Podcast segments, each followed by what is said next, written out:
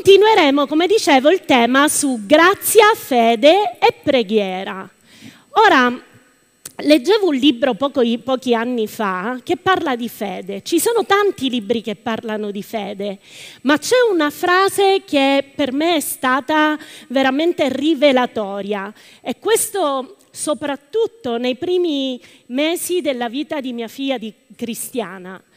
Questa frase, non so se l'abbiamo, però dice, tu puoi conoscere il soggetto della fede per insegnamento, ma lo spirito di fede deve essere afferrato. Noi possiamo conoscere, noi ogni domenica siamo qui, ogni giovedì ci colleghiamo per, i, per, gli studi, ascoltiamo la parola di Dio, ma non è detto che quella parola possa portare trasformazione nella nostra vita se non è unita alla fede. Ecco perché è finito, io dichiaro che è finito il tempo dell'insegnamento e della conoscenza senza l'applicazione. Lo spirito di fede che oggi è qui deve essere afferrato. Noi dobbiamo afferrare lo spirito di fede. Ora tu mi puoi dire, ma che cosa significa? Che differenza c'è tra l'insegnamento sulla fede e afferrare lo spirito di fede? Lo spirito di fede è l'azione è quello che ti fa unire la parola e te la fa applicare alla tua vita secondo il bisogno che tu stai vivendo. Lo spirito di fede è quello che trasforma le vite, è quello che non solo ti dà rivelazione della presenza di Dio e del suo amore, perché la fede opera mediante l'amore, perché se io non so, se io non ricordo, se io non ho rivelazione dell'amore illimitato di Dio per la mia vita, non riuscirò riuscirò a capire, a sapere che Dio quelle cose che ha scritto le ha stabilite per me, che Lui vuole il meglio per la mia vita, che chi ha donato Gesù donerà tutte le altre cose con Lui. Ci siete? Fatemi sapere ogni tanto che siete con me. Afferrare lo spirito di fede significa vivere nella certezza della presenza di Dio e del suo amore, significa vivere nella verità della parola di Dio e non nella realtà delle circostanze. Cosa significa? Quando Cristiana è nata, non tutti sanno questa cosa, però voglio eh, brevemente raccontarla. Quando Cristiana è nata, noi eravamo, io ero giovane, mio marito un po' meno, però eravamo giovani, diciamo, e tu vedi una vita davanti meravigliosa, ti aspetti quel dono straordinario, che nasca quella bambina, quel bambino che Dio ha pensato per te, no? per la tua casa. E tu cosa vuoi? Vederla nascere, portartela a casa e vivere immediatamente quella vita insieme. Immediatamente quando nasce Cristiana diagnosticano una ghiandola surrenalica aumentata di volume e iniziano a fare degli esami. Ci dicono che era un tumore benigno, però questo tumore benigno era in continua e si ingrossava, quindi era in fase di trasformazione e ci mandano in oncoematologia e sapete è terribile perché tu arrivi lì, ci sono tutte le targhe con eh, le date dei bambini nati e morti in tale data. Tu arrivi lì e vedi bimbi senza capelli, vedi bimbi nella sedia a rotelle, vedi situazioni che non avresti mai voluto vedere e tu dici ma che ci faccio qua? Eravamo non convertiti da tanti anni, vi parlo di 21 anni fa, non avevamo chissà quale conoscenza della parola di Dio ancora, ma sapevamo una cosa, che i doni dell'Eterno sono perfetti, che Dio non dà cose malformate, che Dio non dà cose malate.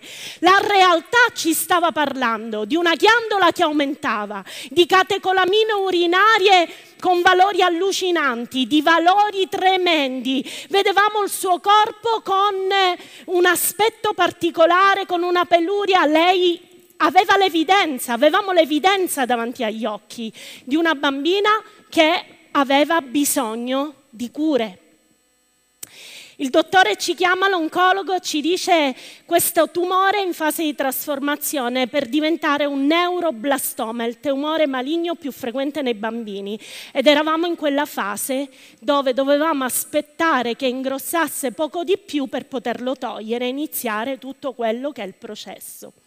Io e mio marito per un anno, un anno è durata questa vai e vieni dall'ospedale. Noi non abbiamo parlato con nessuno se non con le nostre autorità perché nessuna cosa doveva distrarci dal servire Dio e da una fede positiva, una fede che afferra le promesse, una verità che è al di sopra della realtà. Non avevamo chissà quale conoscenza, ancora gli insegnamenti eravamo in fase di crescita, eravamo ancora, facevamo gli studi, ma sapevamo una cosa, che ogni virgola della parola di Dio era verità e la realtà non era il, più live- livello più alto della verità, ma la verità il livello più alto della realtà. Sapete cosa è successo? Noi abbiamo continuato a servire Dio, andavamo in ospedale, facevamo tutto quello che dovevamo fare, le cure che dovevamo darle, tutte le ecografie.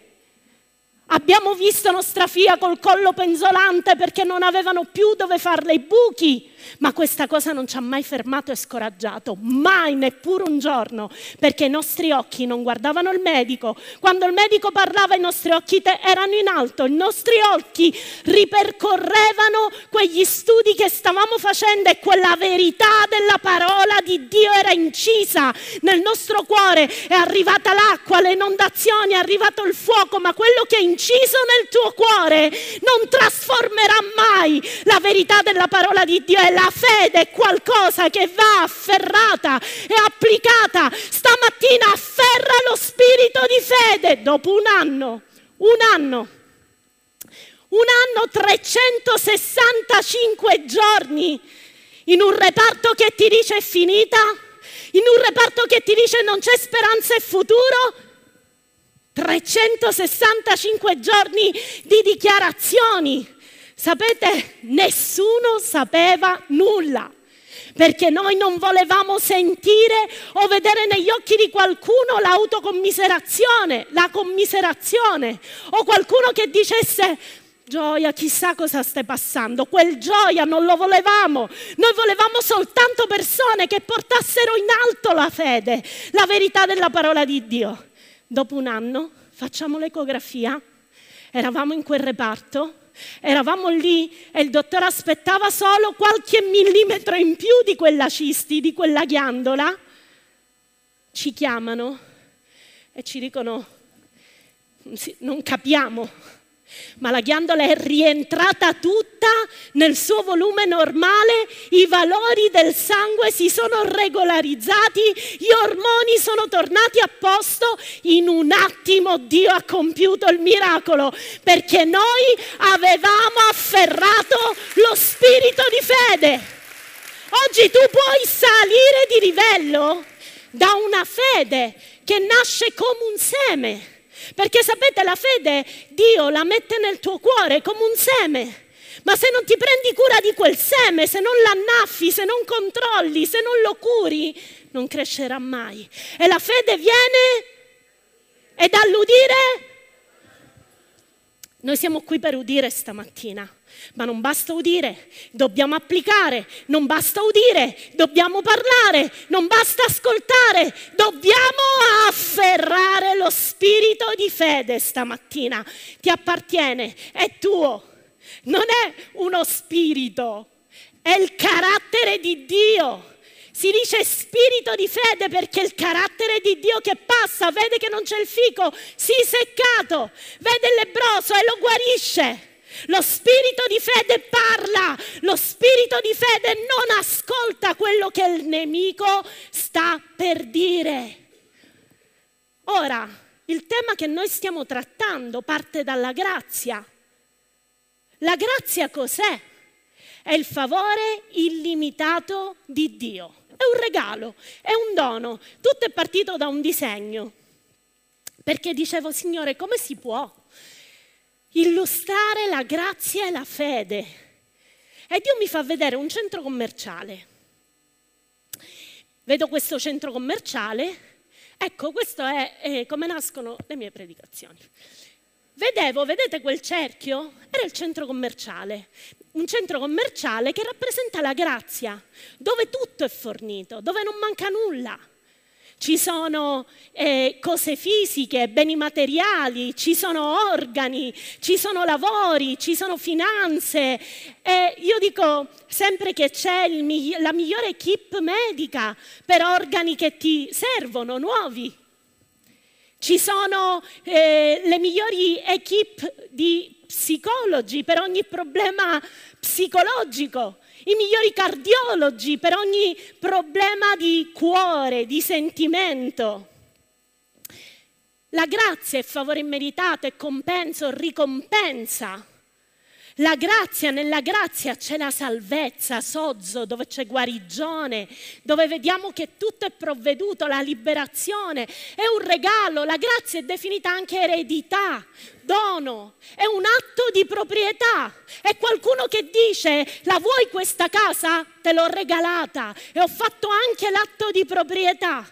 Quindi è tutto in quel centro commerciale, è tutto lì. Dio ti dice solo, tu devi andare e fare la spesa. Cosa ti serve? Quando tu hai bisogno di qualcosa, sai che in un centro commerciale troverai tutto, no? Quello che ti serve. Poi nel centro commerciale di Dio c'è tutto veramente. È un unico negozio aperto. E tu sai che vai lì e troverai tutto quello che ti serve. Ma cosa fai materialmente?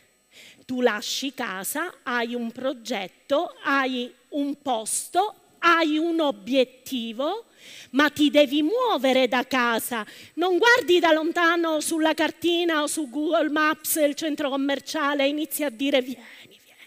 No. La fede è la strada. La Bibbia dice camminate per fede e non per visione. La, la, fede è la strada che tu percorri per arrivare al centro commerciale.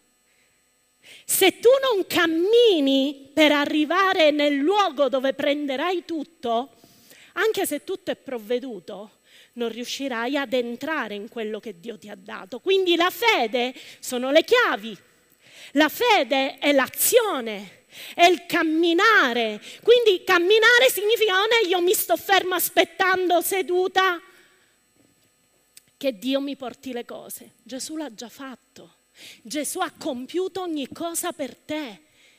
Gesù ha fatto tutto quello che poteva fare, ma la Chiesa, molti sono seduti qua, aspettando, aspettando, aspettano il lavoro, aspettano l'economia che cambi, aspettano la guarigione e sono in un luogo di attesa, credetemi, inutile.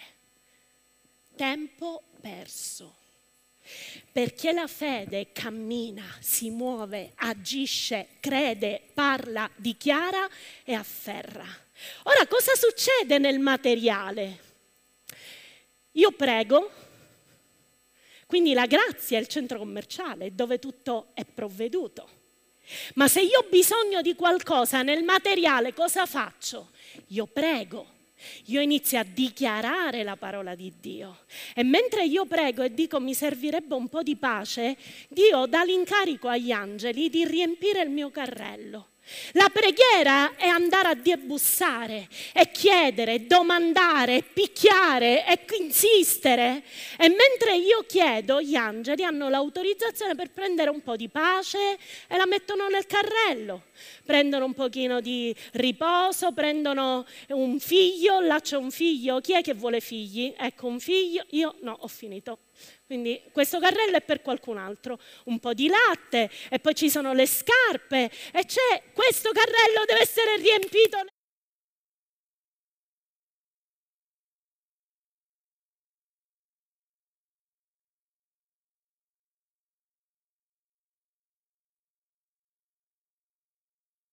Nel cielo lo vedo per fede, ma in realtà io sono qui io sto pregando, io sto chiedendo e mentre io chiedo, io credo che sta succedendo qualcosa nel cielo.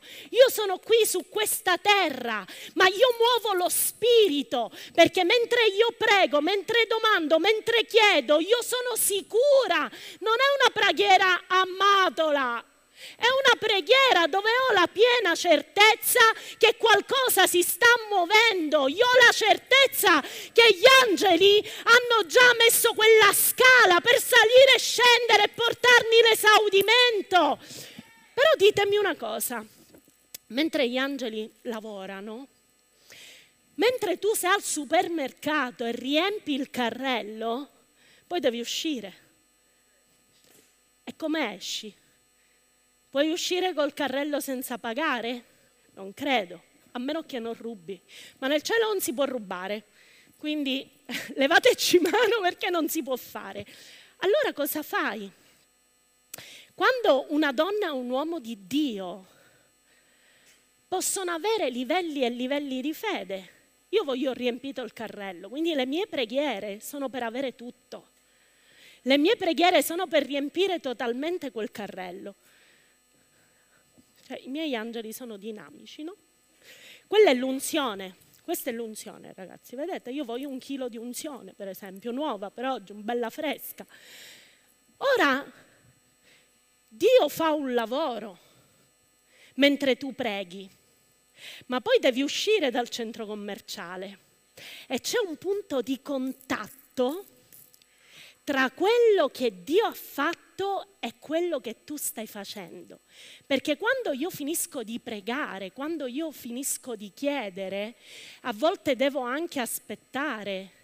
Io nel frattempo ringrazio, ma io ho la certezza che Dio mi ha esaudito. Quindi questo tempo finisce nel momento in cui io pago con la moneta del regno che è la fede. Come entriamo ai centri commerciali noi per ora? Forse non più, però col Green Pass.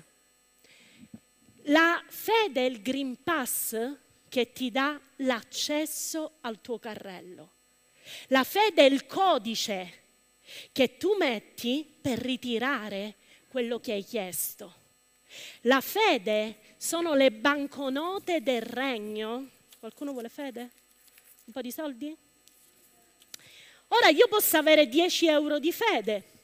Posso avere 10 euro. Io sapete cosa faccio? Io esco con i soldi giusti giusti, però poi li chiedo a mia sorella, quando, quando capita, giusto? Perché dico, io comprerò 20 euro di cose, non mi porto soldi, così non compro, però cammino equipaggiata con le mie sorelle e poi me le presta. Però non funziona così nel regno, la fede non è in prestito. Quindi tu puoi avere una misura di fede per ricevere la salvezza. Quella misura l'abbiamo tutti. Tutti abbiamo la misura di fede per ricevere Gesù nel nostro cuore come Signore e Salvatore.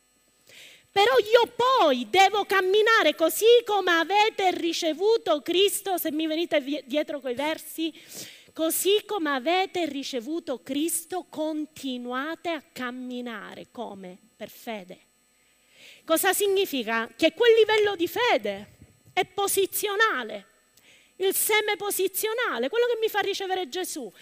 Ma Gesù non è stato dato e non ha sacrificato se stesso per darti salvezza e basta. Lui ha preparato per te ogni bene, colui che ti ha donato suo figlio non ti donerà tutte le altre cose con lui? Questo significa che tu hai tutto quello che ti serve. Ora, tutto questo ci sono anni, anni di lavoro. Se io so che posso comprare tutto e ho bisogno di tanta fede, io lavorerò per prendere più moneta. Questo significa se la mia fede viene dall'udire, io farò di tutto perché Dio mi parli, non solo il pastore in una predicazione. Ma la fede deve crescere perché quando io apro la parola ogni giorno, io inizio a dire, in principio creò Dio. E leggo a voce alta. E mentre leggo io non ho bisogno di altri che predicano necessariamente, ma quando io leggo la parola la mia fede cresce, la mia fede cresce, la realtà rimpicciolisce alla misura di una formichina. E la verità inizia a vederla enorme. E quando io prego con fede e inizio a credere che Dio ha provveduto tutto per me, io poi vado lì, c'è il mio bancomat, passo la mia moneta del regno e la mia fede mi fa portare via il carrello. Grazia, fede, preghiera. La tua preghiera riempie il carrello. La grazia ha provveduto ogni cosa, ma è la fede che ti fa ritirare quello che Dio ha provveduto. Siete con me? Andate. Sapete cosa mi fa impazzire di un uomo di Dio? Pietro, la sua consapevolezza. Pietro si trova davanti alla porta bella. Lui cammina, lui è cresciuto tanto nella fede, tanto che Dio dice, disse che stava pregando per lui, per la sua fede, vi ricordate? Pietro un giorno si trova davanti alla porta bella e trova un uomo, Atti 3.5. Ed egli li guardava attentamente, sperando di ricevere qualche cosa da loro. Ma Pietro disse, stavano, hanno, avevano uno zoppo davanti. Io non ho né argento né oro, ma quello che ho te lo do. Nel nome di Gesù Cristo il Nazareno, alzati e cammina.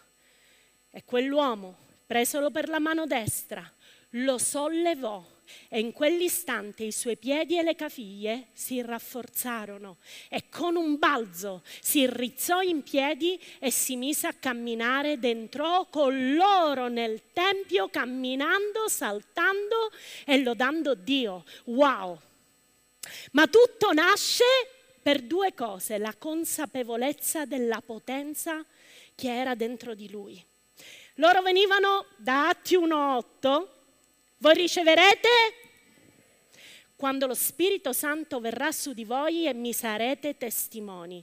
Lui sapeva che doveva testimoniare della grandezza e della potenza di Dio, ma doveva mettere fede in quello che Dio aveva detto. Quindi lui incontra lo zoppo e io ieri la immaginavo così questa scena. Lui non vedeva si vedeva la necessità dello zoppo, si vedeva il problema fisico dello zoppo, ma io vedevo il centro commerciale. Io sapevo ieri, mentre meditavo, che Pietro guardava oltre, guardava alla guarigione del, dello zoppo. Lui non si limitò a guardare il suo bisogno, lui aveva oro e argento perché non potevi entrare al Tempio senza i soldi per l'offerta. Ma lui disse, io non ti lascio nel bisogno perché c'è una potenza che opera attraverso di me. E io ho fede che oggi tu sarai risollevato da quel problema. Lo guardò, afferrò la sua mano e gli disse, io oggi non ti do oro argento come hanno fatto gli altri, io oggi cambio la tua vita. Io oggi trasformo la tua vita, afferra lo spirito di fede che può cambiare la vita di qualcuno. Afferra lo spirito di fede stamattina che può cambiare il destino di qualcuno. Lui cambiò il destino dello zoppo, lo guardò negli occhi e gli disse io non ho né oro né argento, ma quello che ho te lo trasferisco. È il potere di Dio. Io ho l'accesso al magazzino dove ti servono i piedi nuovi, le gambe nuove, muscolatura nuova, lo prende, lo guarda, connette il suo sguardo pieno di fede al suo sguardo, afferra la sua mano, trasferisce di una miss, lo tira su e gli dice Oggi tu sei salvato, oggi tu sei sanato, oggi i tuoi piedi camminano, oggi le tue gambe riprendono vigore e lui si alza, si rizza in piedi con un salto e inizia a camminare, a saltare, a testimoniare dell'opera grandiosa di Dio per la consapevolezza di un uomo. è la Chiesa. La Chiesa. Dobbiamo avere questa consapevolezza. Noi quando camminiamo, quando siamo ovunque ci troviamo, non dobbiamo vedere la persona, ah, ma Dio la vuole guarire. E se io faccio mala figura, mala figura è brutta figura in siciliano, se io faccio brutta figura, ma sai che c'è? Gli do oro e argento e me ne vado. La Chiesa non è chiamata a dare oro argento, la Chiesa è chiamata a dare un nuovo destino e a trasformare le vite di chi non riesce a camminare da solo. La Chiesa deve muoversi nel potere di Dio. La Chiesa non deve vedere il bisogno della persona, deve vedere il centro commerciale. E quando lui spiegò Pietro, lo trovate più avanti nei versi successivi, lui iniziò a parlare della sua fede che guarì lo zoppo, perché lo condannarono per giunta. Ma lui iniziò a dichiarare, a parlare della fede che muove la mano e il potere di Dio. Wow. Ora, io posso andare, perché tanto io lo so che voi ricorderete solo queste cose, perché è così, eh, ecco perché io mi devo organizzare bene. Ora tu puoi andare con i 10 euro famosi miei, no?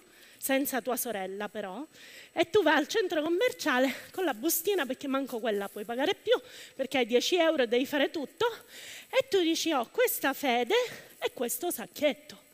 Perché con una fede piccola, con una fede, sai, proprio perché Gesù ti ha salvato, quindi già sai che qualcosa l'ha potuto fare, tu prendi un sacchettino e quindi il sacchetto se ci metti, se io ci metto st'olio che succede? Si rompe.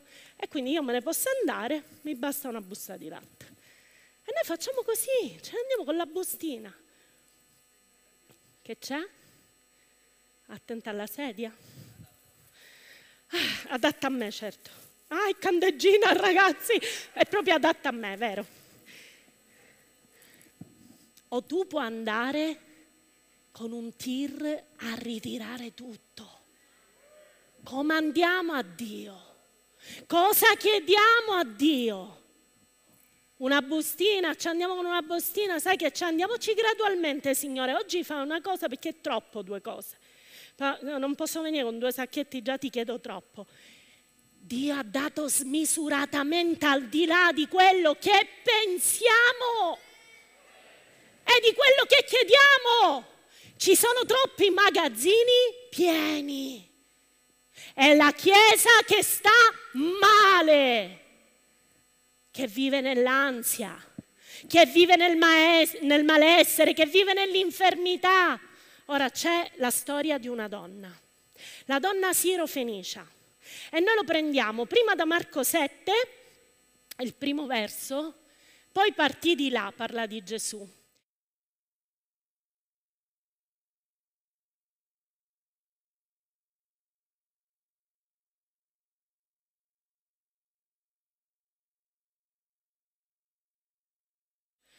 Ragazzi, io mi fermerei qua tutta la vita.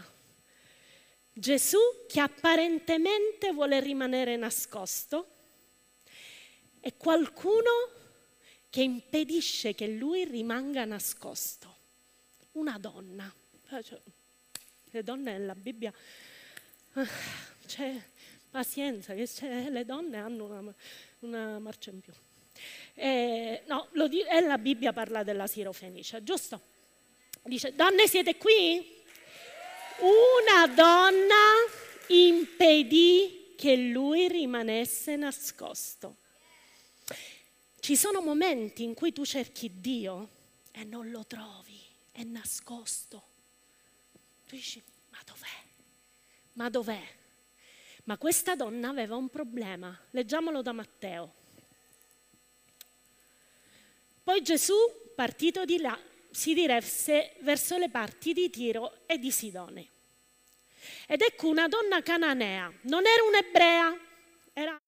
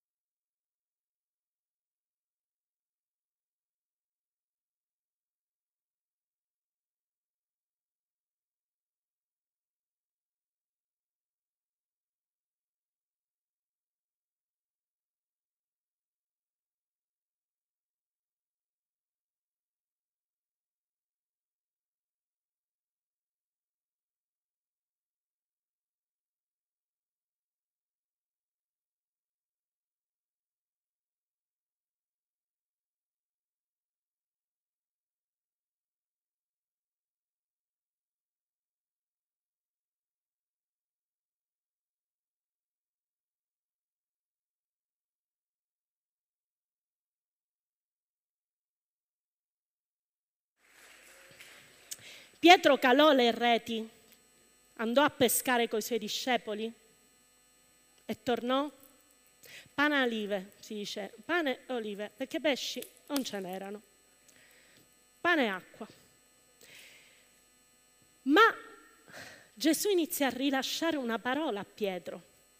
Quindi Pietro inseguiva i pesci, cercò la migliore soluzione, il migliore punto, la migliore brezza, la migliore posizione e cala le reti, patate. Non c'era niente in quelle reti, se non spazzatura, se non alghe, se non pietre, cose inutili.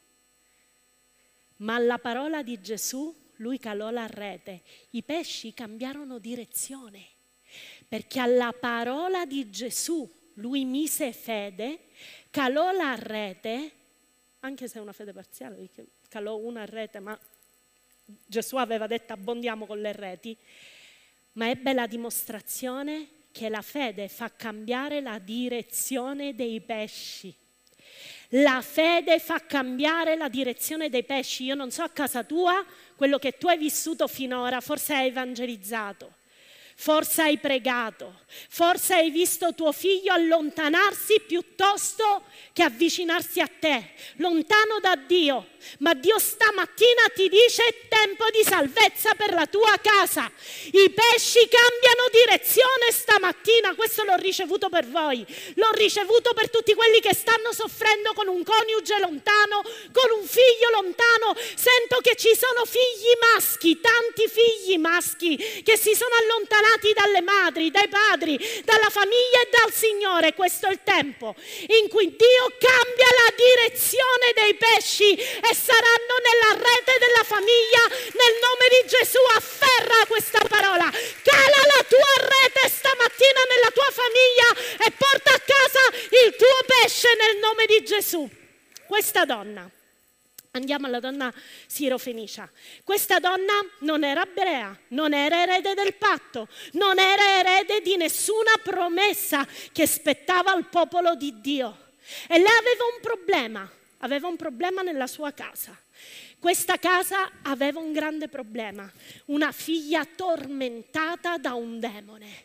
C'era un tormento continuo nella sua casa perché una figlia tormentata sono genitori tormentati, sono un malessere dentro casa, non c'è pace, non c'è riposo, tu devi stare attenta a cosa succede.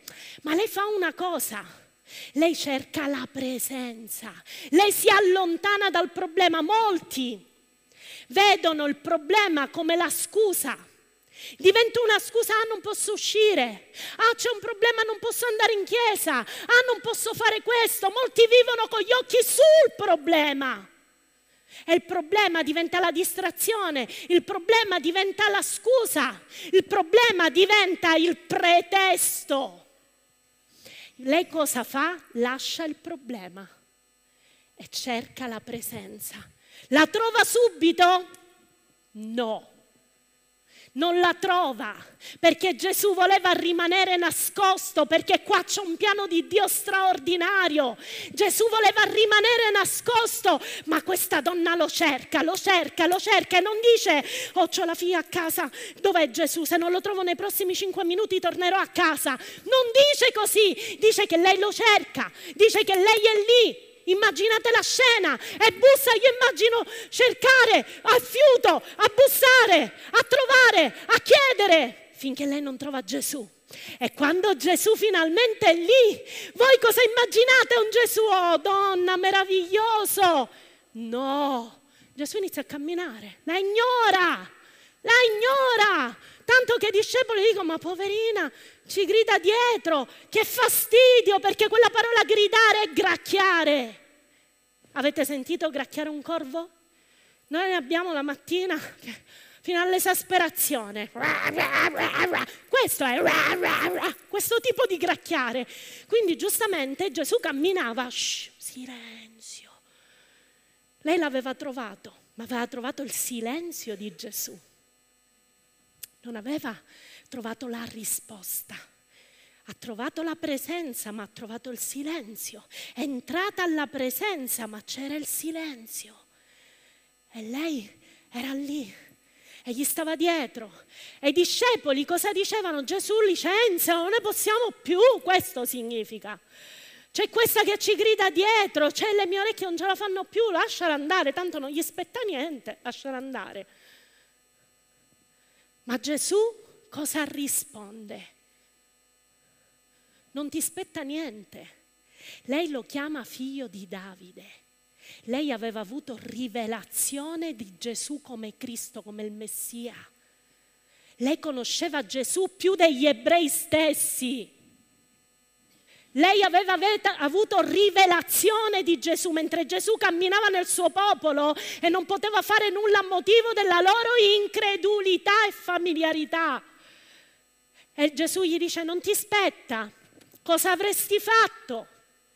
Io immagino, mi sarei offesa, io no, non è cosa buona prendere il pane dei figli, il pane è guarigione, e darlo ai cagnolini, perché i cananei erano visti come cani un popolo bastardo perché era immischiato. Quindi la offende, c'è un'offesa qui. Quanti di noi vivono nell'offesa?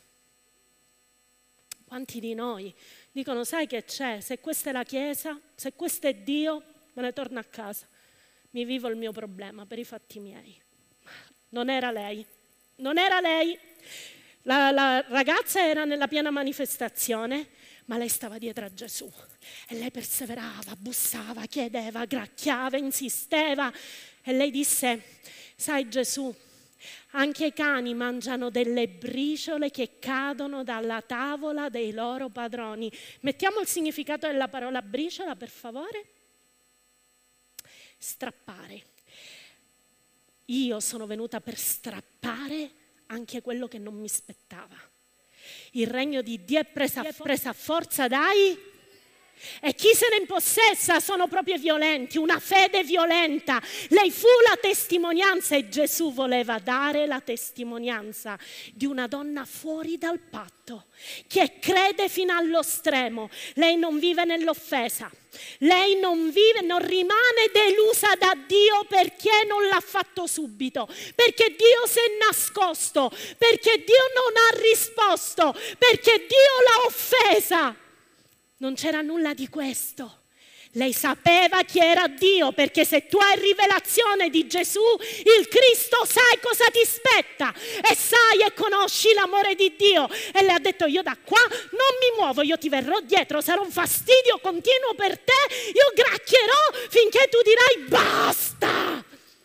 Ma Gesù voleva dare un esempio ai discepoli e gli diede un grande esempio. Infatti disse, oh donna, grande è la tua fede. Questa risposta di Gesù quando ella si prostrò e l'adorò. Perché Dio non è mosso dal tuo, dal tuo problema, Dio è mosso dalla tua adorazione. Quando lei si buttò ai suoi piedi e gli disse io ti adoro, io voglio la tua presenza. Io so chi tu sei e oggi io dichiaro chi tu sei e io ti adoro, ti adoro contro il tuo silenzio, ti adoro mentre non mi rispondi, ti adoro anche se sento la delusione nel mio cuore, io ti adoro a prescindere da quello che vedo, io ti adoro nonostante l'offesa dei discepoli. E Gesù disse, oh donna, grande è la tua fede. Sapete cosa significa? Quando Gesù le disse sia fatto tu vuoi, allora intanto grande dal greco equivale a una cosa da stimare per la sua eccellenza. È una parola usata per indicare una notevole intensità e grado di sforzo nelle emozioni. È una fede violenta, è una fede forte e potente, è una fede di grande peso. E gli disse, oh donna, tu hai, tu hai una fede che ha un grande peso, hai una fede che è stata provata nelle emozioni ma ha vinto. Tu hai una fede violenta, tu hai una fede che è stata capace di dare dimostrazione al mio popolo di cosa significa adorarmi nel problema. Tu hai lasciato il problema, hai cercato la mia presenza, tu hai lasciato il problema e hai insistito bussando, tu hai usato il codice della fede e mentre tu gracchiavi dietro e aspettavi, si accumulavano monete, monete, monete, monete, fino a pagare il più grande miracolo che lei potesse vedere. Gli ha detto, donna, sia fatto come tu vuoi. Questa parola significa, sia fatto come tu hai determinato e voluto, raggiungendo lo scopo con la tua risolutezza e fermezza. Sia fatto quello che hai generato e realizzato con la tua fede. La tua fede ti ha soddisfatta ricevendo il miracolo. Gli ha detto vai, tua figlia è sanata. Lei non disse questa cosa mi ha scioccata ancora di più. Perché lei non disse sicuro, Signore, io non ho mia figlia qua, non posso verificare il miracolo. Lei sapeva che Gesù aveva rilasciato la fede pari a quella del centurione. Gesù le disse, sia fatto come tu vuoi, tua figlia è sana, tua figlia è libera. E lei se ne andò. Lei aprì la porta sapendo di trovare una nuova atmosfera. La tua atmosfera a casa può cambiare. La tua atmosfera dentro di te può cambiare. Sapete quando cambia? Quando i tuoi occhi non sono sul problema, ma sono sulla soluzione al problema. Quando i tuoi occhi non sono sul problema, ma i tuoi occhi sono su Dio. E se hai trovato il silenzio di Dio, insisti. Se Gesù non ti ha risposto, insisti. Se sei stato offeso, insisti. E voglio chiudere con una storia. Io ho creduto, perciò finché non parli nulla succede. Finché lei era a casa col problema, avendo avuto la rivelazione del Messia, perché l'aveva già avuta, non era cambiato nulla. Ma quando iniziò a gridare, ad andare dietro a Gesù, quando lei cercò la sua presenza, quando lei venne e l'adorò, lì ci fu il cambio e iniziò a dichiarare. Numeri 20 versi 7 e 8. Mosè, prendiamo sta roccia. Vedete com'è leggera quando è fede la roccia? La alzi in un attimo. Mosè aveva guidato il popolo fuori dall'Egitto. Si erano incamminati nel deserto. Aveva visto la nuvola, aveva visto il fuoco, aveva visto la Shekinah. Dio cosa gli aveva dato a Mosè? Un bastone, in fede, visto che parliamo di fede, perché il bastone non c'è. Ah sì.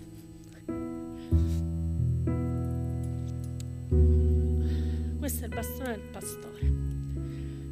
Era un po' meglio però quello di Mosè. Eh? Dio gli aveva dato un bastone per passare il Mar Rosso, un bastone per divorare i serpenti dei maghi. Dio gli aveva dato un bastone per fare tutto. E la prima volta avevano sete e Dio gli dice prendi il tuo bastone e percuoti la roccia. E dalla roccia esce, ma si incamminano nel deserto e vanno avanti hanno sete e si trovano a Meriba. Meriba cosa significa? Conflitto, significa lotta, perché è il posto dove Dio, Mosè, lottò con Dio. Non, non lottò solo a Giacobbe, anche Mosè lottò con Dio. Ci fu un vero e proprio conflitto, perché la roccia non dava acqua, perché le acque di Meriba si erano asciugate perché il popolo mormorava e si lamentava. Allora leggiamolo in Esodo, al capitolo, no in Esodo, in numeri, niente, do i numeri, capitolo 20. Il popolo si lamentava e dice il poi l'Eterno parlò a Mosè dicendo prendi il bastone, tu e tuo fratello Aronne convocate l'assemblea, convocate l'assemblea e davanti ai loro occhi parlate alla roccia ed essa darà la sua acqua, così farai sgorgare per loro acqua dalla roccia e darai da bere all'assemblea il suo bestiame. Mosè dunque prese il suo bastone perché, dove, perché doveva averlo sempre in mano, ma questa volta non doveva percuotere la roccia, doveva parlare alla roccia. Ma lui era abituato. Quel bastone era comodo. Quel bastone è quello che Gesù ha fatto per te. È comodo usare solo quello che Gesù ha fatto per te. E la tua parte convoca l'assemblea e davanti ai loro occhi fa il folle. Io così l'ho visto. Inizia a dire, roccetta del mio cuore, puoi far uscire l'acqua? Questa, voi immaginate, io ai bambini lo farei così. Roccia, parla, parla alla roccia e inizia a dirgli, fai uscire acqua. E doveva farlo davanti a tutti. Era più facile usare il vecchio che un nuovo metodo, ma abbiamo sentito che non è il metodo, è la potenza. C'era un insegnamento, rompi il silenzio con la roccia, perché la roccia, dice Paolo, è Cristo Gesù, che li seguì nel deserto e non dovevano più usare la croce e basta, quello che Gesù aveva fatto. Comunione, insegna al mio popolo a parlare alla roccia, ad avere comunione con la roccia, a rompere il silenzio con la roccia. Lui non lo fece, è il verso da cui prende titolo la predicazione di oggi, è il verso 12, dice allora l'Eterno disse a Mosè ad Aronne, poiché non mi avete creduto per santificarmi agli occhi dei figli di Israele, voi non, intro, non introdurrete questa assemblea nella terra, nella terra promessa, nel paese che io ho dato loro. L'acqua uscì dalla roccia per la grazia di Dio. Ma la mancanza di fede e l'incredulità e per non avere parlato, loro non entrarono nella terra promessa. Vi chiedo di alzarvi. Io ho creduto, noi crediamo, perciò parliamo.